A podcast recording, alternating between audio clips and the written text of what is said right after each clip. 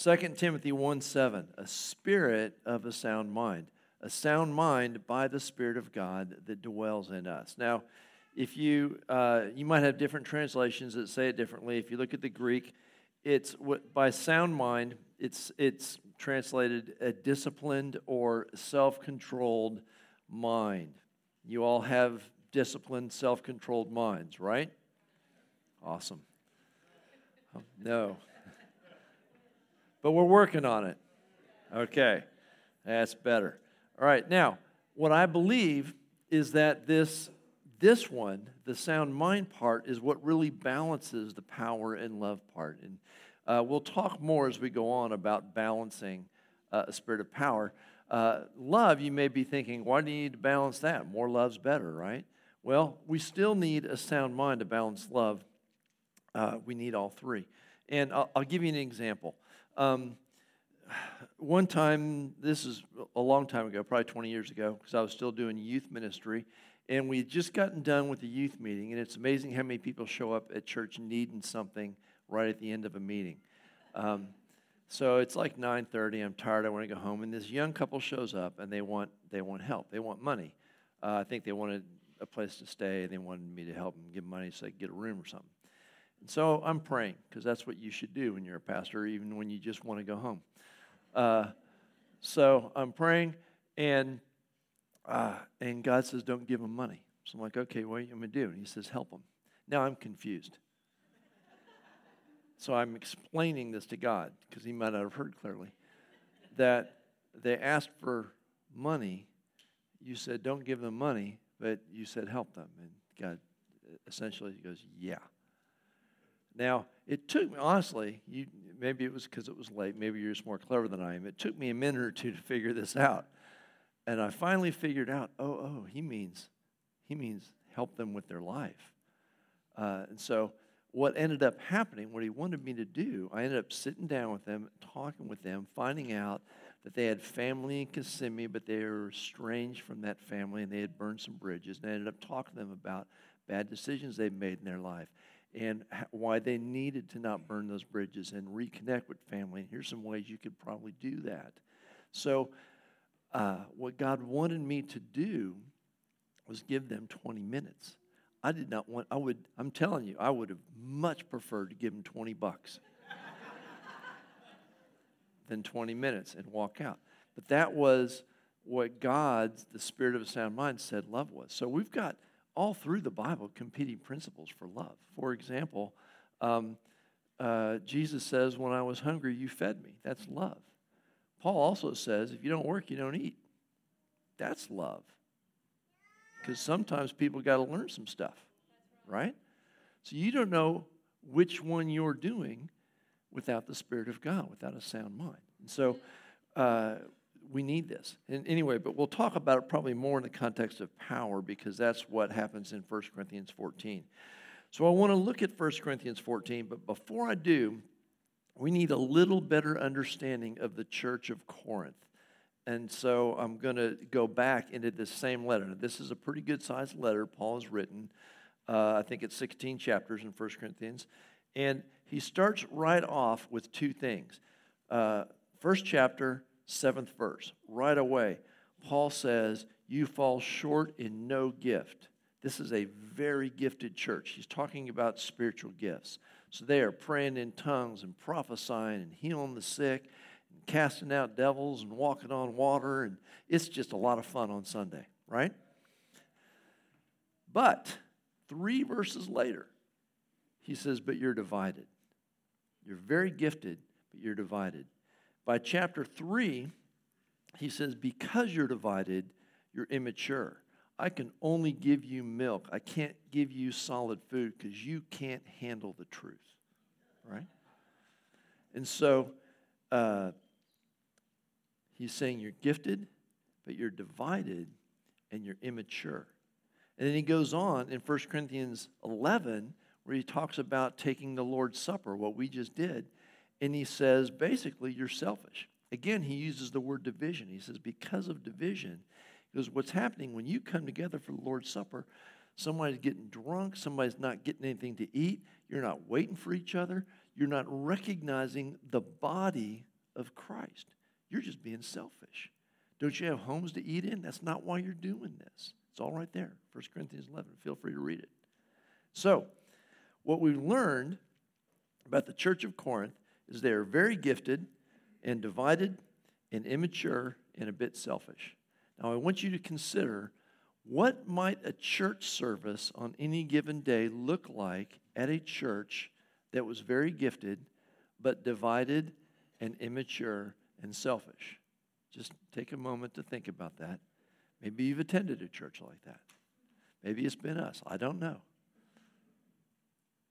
You can imagine, yeah? So, with that in mind, now let's begin to read 1 Corinthians 14. And I'm going to start at the end and work our way back uh, because, you know, I can. So, let's start with verse 26 because it shows us a picture of what's going on in the Corinthian church. With this in mind, with knowing now that we're talking about a very gifted, uh, divided, selfish, immature church. Paul says, uh, I'm going to read, uh, what am I going to read? 26 through 33. Now, there are a couple really interesting things in this chapter that I'm going to specifically not get into because it would be a whole other teaching. So uh, you can ask me later, but I'm going to stop at verse 33. All right. Uh, how is it then, brethren, whenever you come together, each of you has a psalm, has a teaching, has a tongue, has a revelation, has an interpretation? Everybody's got a gift, and everybody's going to let that gift flow. Let all things be done for edification. So, right here, Paul's laying it out. Uh, I know you got gifts, but the purpose is not the expression of your gift. The purpose is that the church is edified. Okay? And so, it says, basically, he's just saying, hey, run it in a little. If anyone speaks in a tongue, let there be two or at the most three, each in turn, and let one interpret. If there is no interpreter, let him keep silent in church and let him speak to himself and to God. By the way, it doesn't mean you can't speak in tongues in church. It means if you're going to speak publicly in tongues, it needs to be interpreted. If you don't want to speak publicly in tongues, speak to yourself and to God. If you can hear the person next to you praying in tongues, they're not talking to you, they're talking to themselves and God. It's okay. Okay? This isn't that hard. All right. Um, where was I? Uh, speak to himself and God. Let two or three prophets speak, and then let others judge. Why would others need to judge? Well, because we're not looking for whether or not that was God. We're looking for is that what God's doing with us? Right? And so, two or three prophets. We need everybody to prophesy uh, publicly. Um, let two or three prophets speak and let the others judge. But if anything is revealed to another who sits by, let him first keep silent. Sounds like sounds like the prophets are to, supposed to defer to one another. Wow. I have a whole story about dueling prophets, but I won't even go there. For you can all prophesy one by one, that all may learn and all may be encouraged. This, by the way, is the purpose of prophecy to encourage. And the spirit of the prophets are subject to the prophets. Wait a minute. You mean God doesn't just come on them and they just start talking? They can stop if they want? Wow. That's what Paul seems to be saying here. And the spirit of the prophets are subject to the prophets. They can decide when they prophesy, whether they prophesy or not. Okay? Uh, for God is not the author of confusion, but of peace, as in all the churches of the saints. Do you think they had maybe some confusion going on with everybody trying to get their song and prophecy and and tongue and interpretation in? I bet they did. So you see what Paul is addressing here is not that gifts are bad uh, or that gifts are being misused, but that they are uh, they're focused on their gifts, not on the edification of the church. You understand? That's the message here. So we learned this uh, in 1 Corinthians 12 that we uh, Paul's basically if you just go back to verse 26, where he says, um, Let it, all things be done for edification. He's prioritizing the edification of the church over individual expression. So, do we want you to have spiritual gifts? Yes. Do we want you to be able to express your spiritual gifts? Yes. On Sunday morning, is that the priority? No. The church isn't here for you to express your gift. Your gift is here to edify the church. Right? right? And that goes for everybody, me as well. All right? So uh, that's all Paul is saying here that the priority is the edification of the church. We learned this in 1 Corinthians 12 when we looked at that, that the gifts are given for the building up of the church, not for dividing the church, which seems to be what was going on in Corinth, but for the building up of the church. Remember, I told you when we went through 1 Corinthians 12 that you are literally God's gift to the church, which you can feel free to put on your business card. Tell people that I'm God's gift to the church. God gave me a spiritual gift, and I use it to edify the church. It's not for me, it's not about me. Right? You are God's gift to the church. And so we need to remember that. And this is why Paul ends, he wraps up chapter 14 with verse 40. Let all things be done decently and in order. Decently, there, again, the Greek means appropriately or properly. Now, there's a wide range of what's appropriate at any given moment. Sometimes uh, dancing and shouting is appropriate. Like right now, it wouldn't be. If you got up and started dancing and shouting right now, I'd go, dude, not appropriate. right? Sometimes it is. Let everything be done decently. Uh, lost my, oh yeah, appropriately, properly, and in order. And order just means arrange or with good discipline. So it just means have a sound mind. Now, he's not saying that you better have an order of service and follow it, right?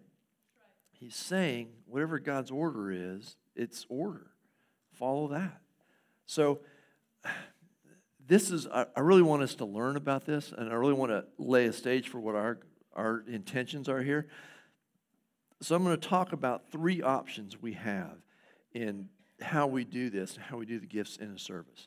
Now, the first option, and some churches have done this, and it sounds like Corinth kind of was, is everybody's free, everybody has the Holy Spirit.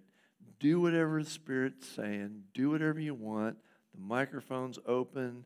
Uh, jump up, prophesy in the middle of teaching, do a song, whatever. Uh, let's just call that crazy. Okay? Why is that crazy? Now, again, do you all have the Spirit? Yes. Do you all have gifts? Yes. Can you all prophesy and sing and do all that stuff? Yes. But it's crazy for this reason it doesn't edify the church, and here's why. God doesn't, He's amazing. He's not doing the same thing with all of us all at the same time. We have a person over here maybe repenting, and a person over here may be rejoicing, and a person over here may be getting prophetic revelation. And if and, and then maybe someone gets healed, and if they all come to the mic and they all put their thing on the church, well, now we have a church service where we're trying to simultaneously be healed, rejoice, repent, and prophesy. That's a little schizophrenic or quadrophenic. Good. That's crazy, isn't it? And so that's why we don't just go do whatever you want because you end up with a church in Corinth. So crazy is an option. Uh, but but let's not. Um, and now here's the thing. Uh, we have a, an elder at the mic all the time. He's not there to tell you whether or not you heard God. We assume that whatever is going on with you is probably God. He's there to determine if what's going on with you needs to be brought to the congregation and it needs to be the order for the moment in the room. So sometimes you're validly have stuff going on from God, but the elder's going to go, yeah, but I, I, don't think that's for right now. Or maybe we'll do that at the end. Or may, that's a good testimony, but I don't want to interrupt what's going on in worship. So we're looking for order that's God's order, not just what God's doing with you. Does this make sense? Again, it's not that hard, uh, but sometimes it is, depending on who you're dealing with. Okay, so doesn't need to be that hard. All right, everybody still like me? So, now the remedy to too much crazy is just to go to the other side of the coin. Leaders will be in charge. Leaders will tell you what God's doing. I'm here. I will tell you when service starts. I will tell you when service ends, and uh, we're all good. And this works pretty well. You don't get a lot of crazy, and everyone gets out in time to go to lunch.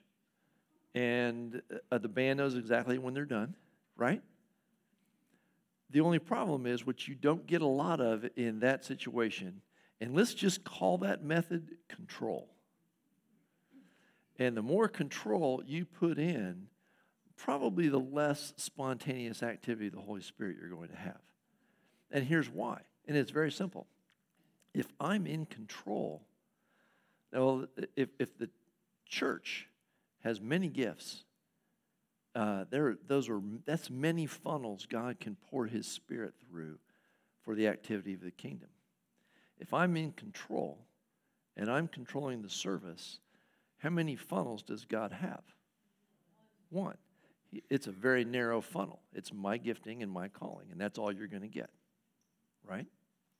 And so, if we do that, if we exercise a lot of control, we're going to end up with uh, probably more me. And, and, and, you know, there's still Holy Spirit. You're still going to get some good stuff. But you're not going to get necessarily all the things that God wants to do because I've narrowed his funnel to me. You understand what I'm saying? So I don't recommend that we do crazy or control. I think both of those have downsides. And there's something in between. The in between, I'm going to call community. And here's what community looks like community is when uh, we all have gifts, but we get to know each other. We learn about one another's gifts. We defer to one another. We work together. I, for example, know that all the people on the stage can sing, and, and, and we don't put people up there that can't. For I, I would think that would be an obvious reason, right? So we get to know people and we let them operate in their gifts and we help them and we work together. This whole community thing requires that we actually learn each other and trust each other and work together. And we still have leadership, but the leadership is trying not to be super controlling. The leadership's trying to leave some latitude for expression of different gifts. And now what we'll get is more than just what can come through my funnel. Some of it can come through your funnel. But we're still going to exercise a level of control, i.e., the person at the mic, so that we have some order and we're trying to, together as a community, find what God's doing. And I'm not just talking about community in the sense of we're a committee and we're voting on it. I'm talking about we're all in Him together, worshiping, trying to hear God together. And so we're each bringing our little part. In my experience, I've done a lot of team ministry uh, throughout the years. And my experience is the best stuff that happens has often been uh, no one had the whole picture. Uh, this I had a little bit here, and a little bit here, and a little bit here, and a little bit here. And as I put those things together, I went, "Oh, I see what God's doing." But I didn't have the whole picture. Right? This is community, and this is what we're after. Just so you know, this is what we're after at Church on the Rock. We don't want to be crazy. We don't want to be controlling.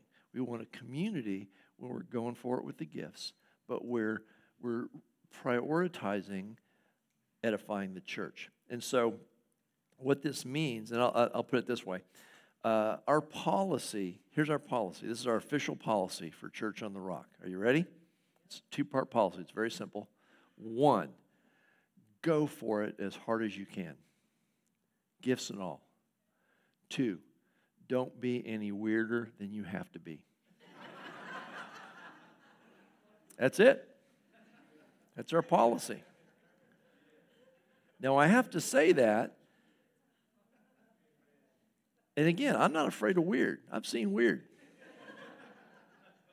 I've preached while some while a guy was back there laying between the aisles, sounded like he was having a baby. It was the Holy Spirit. It was God. I just kept going. I'm not afraid of weird, but I don't want hype.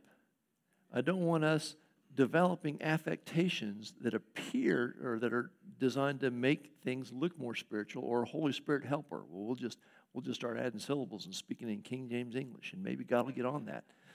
If you don't speak in King James English at home, don't do it here. If you do it at home, then it's okay.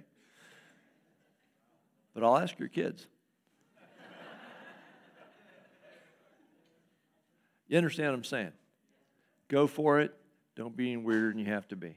And here's the thing uh, weird does happen. God does do weird stuff. I mean, uh, you know, when he was rubbing mud in the guy's eyes to heal his eyes, people are probably looking at each other going, "That's weird. I've never seen, never seen a rabbi do that." But he did, and uh, once the guy could see again, the weird was okay. Rub mud in my eyes, whatever. right? So I've been in a lot of revival meetings where weird happened. Sometimes it was God, sometimes it was the devil, sometimes it was the flesh. Now, here's the tricky part you could not tell the difference most of the time just by looking or listening. You had to discern by the Spirit of God. That one's God. That one, that person just wants attention. That one's, oh, that one's, we're going to cast something out of that person, right? And it took discernment, and it took a team. And that's why we don't make rules about what weird is okay and what weird isn't okay. We're not going to make rules. If your weird isn't okay, we'll talk to you. this is harder, but rules are control. Talking to people is pastoring. And so we will pastor you. Uh, and uh, and we're all, and you know our I mean you know my weird grid's pretty narrow. Your weird grid might be real wide. Right? You understand what I'm saying? So, this sound mind thing is important. And the way we get there, the way we get God's order and understand God's order at any given time might be different things, uh, requires prioritizing Him and His church, not individuals. We will honor you, we will love you, but when we gather together, the priority is Jesus. Jesus, what do you want? What are you doing? in his church. Jesus, how are you building up your church today? Amen? And then you just need to bring your gift into that with that attitude. And this is why Paul says in 1 Corinthians 14, verse 12, even so, since you are zealous for spiritual gifts, absolutely be zealous for spiritual gifts. Let it be for the edification of the church that you seek to excel. Very simple, isn't it? zealous for spiritual gifts, so the church is built up, and for no other reason. Okay, that's that pretty much does the self control. But there's an interesting thing in the beginning of 1 Corinthians 14 that I do want to get into. Um, again, we have that segue verse like we did between 12 and 13 uh, in verse 1. 1 Corinthians 14, verse 1, Paul says, Pursue love. That's 13 uh, 1 Corinthians 13, right? Um, desire spiritual gifts. That's chapter 12. So he's bringing those chapters back in. And then it says, but especially that you may prophesy. He doesn't say especially, you know, all the gifts. He, he isolates this one and says, especially this one. And so it's good to ask why. Why prophecy? And, uh, and to answer that. So I'm glad you asked. I'm going to answer. Um, why prioritize prophecy? And what we're going to find right away in the next couple verses is the purpose of prophecy is to build up, to encourage, and to comfort. That's clearly stated. I'm going to read it to you in just a minute. It's inarguable. That's what prophecy is for. So if you've gotten another idea of prophecy, or if you're one of those guys who really likes the Old Testament and you're hoping that God's going to make you lay on your side naked someday, and uh, you know, all that stuff, and you like calling down fire from heaven and, you know, prophesying judgment on nations and all that, you should, you, you're probably born out of time. And New Testament prophecy is about, well, let's just read it. 1 Corinthians chapter 14, verses 3 and 4. But he who prophesies speaks edification and exhortation and comfort to men. Right? That's the purpose. It's very simple. That's what prophecy is for. It's to build people up because God is really into building up his church. Doesn't mean that people aren't going to accurately prophesy events or catastrophes or bad things. Uh, it means that the primary purpose of it is to build up his church. And we need to understand that or we won't understand how prophecy works. Now, he goes on in verse 4 to say, he who speaks in a tongue edifies himself, but he who prophesies edifies the church. What's the goal? Is he saying edifying the church. Is he saying don't speak in tongues? No. In fact, he says later, don't forbid to speak in tongues. It's okay to edify yourself, speaking in tongues. We had a prayer meeting Thursday night. At one point, all six of us were speaking in tongues real loud. You could hear it right out loud, like they didn't even care. Because there weren't any unbelievers in the room, and we all knew what we were doing, and that was the order of the moment. We're probably not going to do that this morning because sound mind. You understand? Not that hard. So, Paul's just saying prophecy builds up the church. So, and Paul goes on in this chapter to say, I speak in tongues a bunch, and I want you guys to also. But in church, I want to build people up. I want them to be able to understand what's going on. Again, not that hard, right? So, Paul's saying it's about edifying the church. Now, before we answer why we prioritize, or why Paul and God prioritizes prophecy, uh, let me remind you of something that we already talked about. When we first started talking about 1 Timothy 2 7, remember I told you this verse, God's not given us a spirit of fear, but of power and of love and of a sound mind, is, is sandwiched between two verses talking about Timothy's gifting and calling. In other words, it's about calling. Paul's basically saying, Timothy, remember your calling and don't let fear or intimidation push you off of your calling. You haven't been given a spirit of fear, but of power and of love and of a sound mind. And we talked about what a big deal calling is to God. In fact, we went back and looked at Elijah in 1 Kings 19. Remember Elijah, uh, the prophet, goes to Mount Carmel. He calls down fire from heaven on the burnt offering. It's very impressive. He has 850 prophets killed. Also, very impressive. Uh, it hasn't rained for three and a half years, and, and now he says it's going to rain, and it starts to rain. Very impressive. He beats a chariot 20 mile run back to Jezreel. He runs faster than the horses, uh, still the world record. All that stuff. We talked about all that. He gets there. Uh, Jezebel sends him a note, and he goes immediately into a suicidal depression, right? You remember, he goes out in the wilderness and he talks to God, and God doesn't really address his suicidal depression. God says, do these three things. God essentially re engages his calling. And God will do that with us continually. We'll repent. Oh, God, I'm sorry I screwed up again. He'll go, Great, I forgive you. Hey, remember your calling. Let's re engage that. Calling is a big deal to God. God wants us all functioning in our calling. He wants us all functioning, functioning in our partnership with Him. This is why Paul said in Philippians 3 Hey, I don't have it all together, I haven't arrived, but one thing I do, I forget those things that are behind, and I press on or forward toward the goal of the high calling of God in Christ Jesus.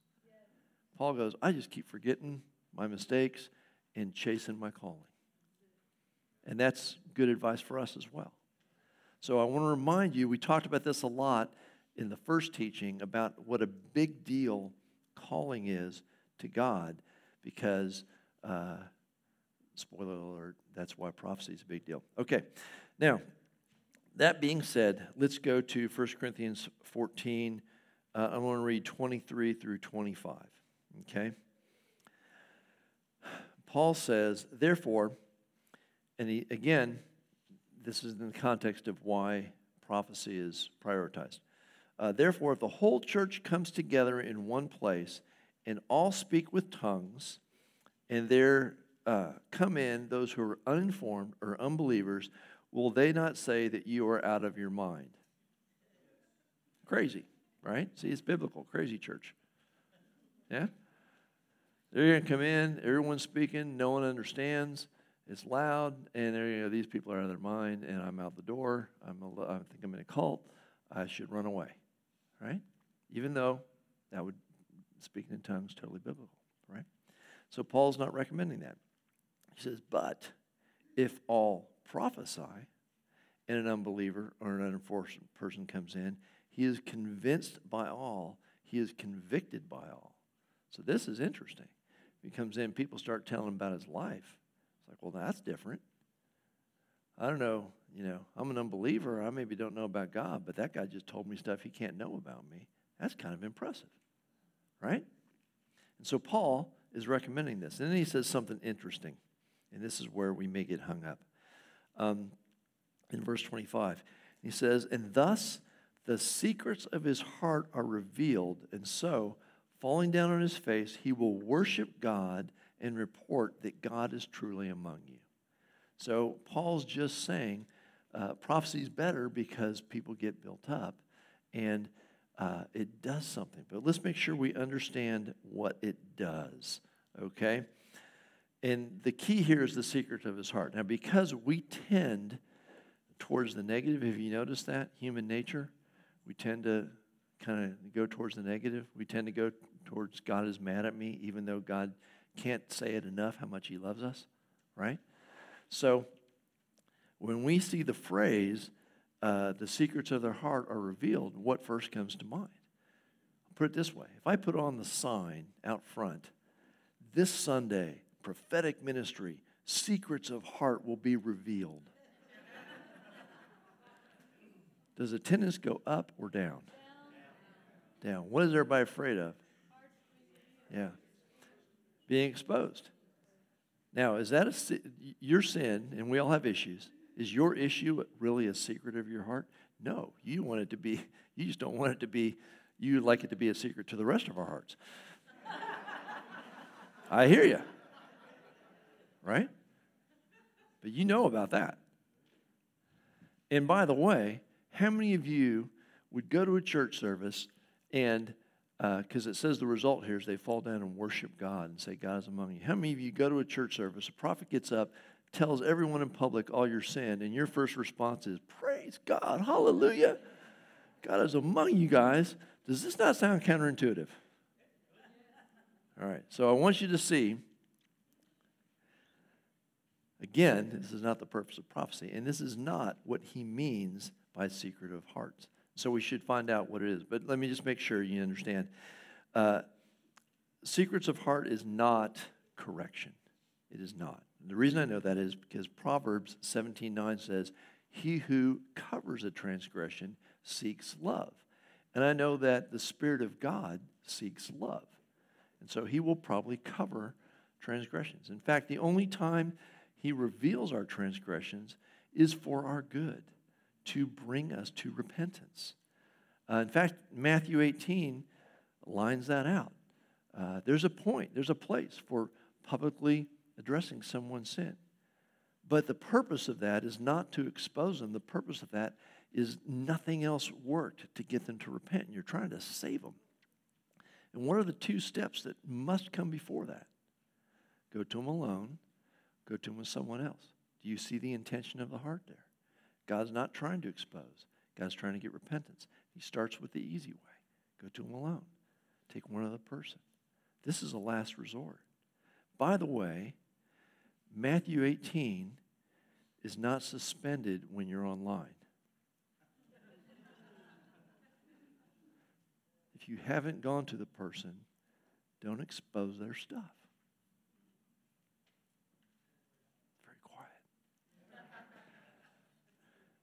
So we get God's heart here. Uh, secrets of heart is not correction. It's not what God, it's not what Paul's talking about. In fact, uh, I love 2 Timothy 3.16 says, All scripture is given for doctrine, for reproof, for correction, for instruction in righteousness. Two of those, correction and reproof, are, you know, correction, right? So prophecy is given for encouragement, right? Scripture is given for correction. If we start using prophecy for correction, we're getting the cart before the horse. I'm not saying that you might not get revelation of someone's issues so that you can help them. I'm saying you better have Scripture. In fact, I was, I was talking to a woman. We were up in North Carolina and we were praying. This woman, we were, uh, uh, there was a group praying for and she was distressed and she's you could see the weight on her and she's crying. She's had these prophetic words and she doesn't know what to do with them. And uh, and i go was it was it were they correcting you? And she's you know nodding her head and crying. I said did they use scripture? And she goes, No. I said, Well, look, 1 Corinthians 14 3, here's what prophecy's for. 2 Timothy 3.16, here's what Scripture's for. I said, I'm pretty sure if they didn't use Scripture, you can ignore it. Amen. And all of a sudden, she smiled. You get it? Because how can I repent if I don't have something specific to repent of? Give me a verse, you know? And then I go, oh, yeah. Anyway, uh, that was just extra. That's free. I want you to understand what the secrets of heart is not so we can understand what it is, because it is something pretty cool. Thankfully, we have an example in the Old Testament where almost this same phrase is used, and Paul, being a student of the Old Testament, may have been aware of this, may even have been thinking about this when he used the phrase secrets of our hearts. And it's in 1 Samuel chapter 9. You remember uh, Saul young man who was going to be the first king in Israel had lost his donkeys. Couldn't find his donkeys with both hands, right? So, uh, one person got that. All right. Um, anyway, so he can't find his donkeys, and he says, I, am going to go find the seer. Maybe the seer, the prophetic guy, Samuel, will know where my donkeys are. So that's the story here. At, at this point, he's just a guy who looks for donkeys. He is nothing impressive, okay? Except for he's real tall and real pretty. We do know that. He's tall, pretty, donkey searcher. That's his job. Verse 19 Samuel answered Saul and said, I am the seer. Go up before me to the high place. You shall eat with me today, and tomorrow I will let you go and will tell you all that is in your heart. This sounds like the same language, doesn't it? We should go to the next chapter and see what uh, Samuel told Saul. Well, here's what he told him in chapter 10. Now, let's keep this in mind. Saul uh, felt very insignificant. As Samuel started talking to him, Saul reminded Samuel, hey, I am an insignificant family. Uh, I'm from an insignificant family in the smallest tribe in Israel. Why are you talking to me like this? And when Saul went to anoint Samuel, where was Samuel? Anybody remember? Hiding in the luggage. He was afraid. So Samuel is prophesying to this insignificant, fearful young man and tells him he's going to be king. Right? That was telling him the desires of his heart. Did he know that was the desire of his heart? No, it was a secret revealed by prophecy. And then I love in 1 Samuel 10, verse 6, it says, Then, this, it says, after this happens, you're going to go this place, and some prophets are going to come down prophesying, and you're going to join them and prophesy with them. And uh, which happened. And then the Spirit of the Lord will come upon you, and you will prophesy with them and be turned into another man. Not only is Saul's or is Samuel's prophetic word calling him to his calling as king, which was a secret of his heart that he didn't know. He's also imparting something, some gifting, calling and gifting through that prophetic word. You're going to be changed into another man. God's called you this, He's going to equip you to do it. Now we know it didn't end well. Saul made some bad decisions. But he was called and changed into another man and equipped to do this. Uh, remember in 1 Timothy 4, sometimes prophetic words not only call, but they also impart. Paul said, Timothy, uh, don't neglect the gift that is in you by prophecy. Remember, we prophesied that over you and stirred up that gift that's in you. And so, this is what prophecy does. Now we're starting to get a picture of why God says, especially prophecy, because prophecy calls out gifting. Prophecy can impart uh, gifting and calling. All right? And so, what I want you to see from this secrets of your heart thing is not that God's revealing bad stuff, that the purpose of prophecy is to call out hidden treasure in hearts. Stuff that's in hearts that people don't know is in their own heart. Hey, I think God's called you in this way. I think you can do this. I want to pray for you. I feel like God wants to impart gifting to you. That kind of thing. Does that make sense? Does that sound more biblical? I think that's what Paul's talking about. I think this is the reference he was using. So, why, to answer the question, why prioritize prophecy? Because prophecy moves people toward their calling. That's its purpose, to move people toward their calling. And when people get a hold of their calling, the church is built up. Ephesians 4:16. We looked at this a few weeks ago. That it says that the church edifies itself in love when each part does its share. Everybody does their calling. We have community, not crazy, not control, community. Every part does its share. The church edifies itself in love, and we're built up. That's what we're after.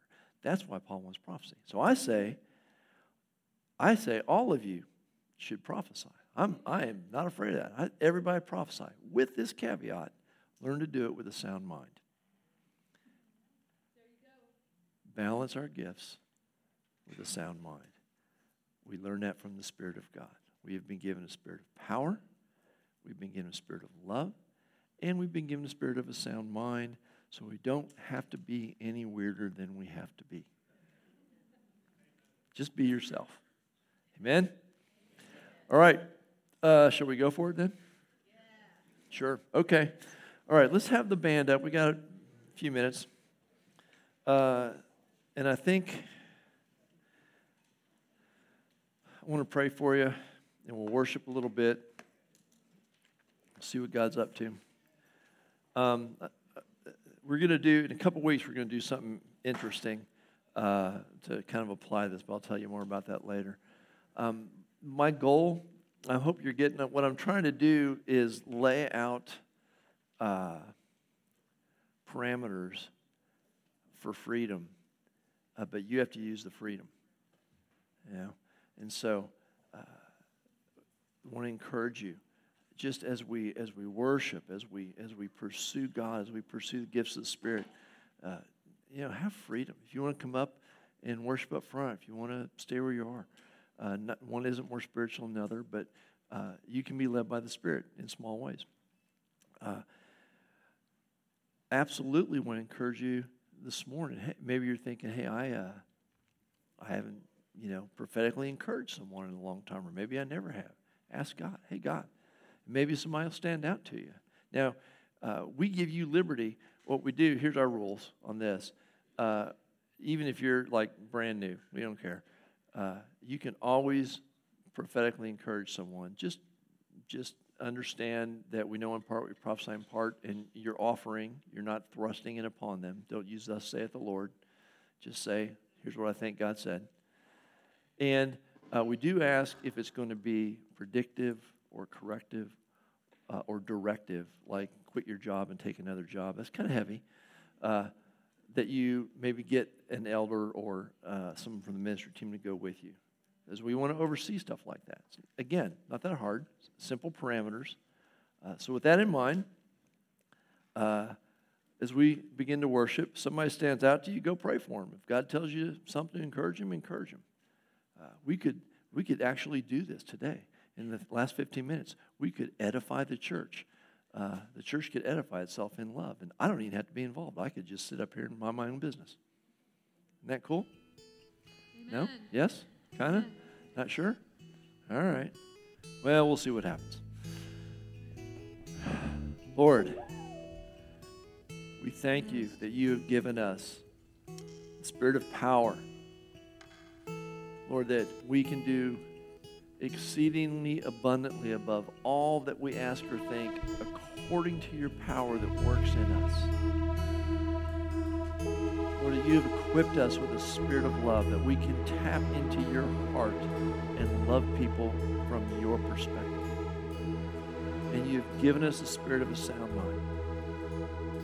Lord, that we can understand, that we can listen to you, and we can understand what you are trying to accomplish to build up individuals or a group around us. So we just ask for that. We ask for you to mature us in all of this. Or we ask for you to knit us together by what every joint supplies so that we'll be edifying ourselves, building each other up. Lord, I pray you would make this room and home churches and uh, small groups and all those things. I pray you'd make them places where people feel free or to try, to fail, to make mistakes, and to be encouraged, to be built up. Where people come in and feel encouraged. Lord, we thank you that you have given us a spirit of prophecy, a spirit of encouragement. Lord, we understand your heart. So we just pray this morning as we go into worship. Uh, Lord, I pray, stir up the giftings and the callings. Stir up the spirit of prophecy. Father, I pray it would leak out of the church. We'd find ourselves prophetically encouraging people that don't even know you. And Lord, they would fall down and worship and say, God is among us.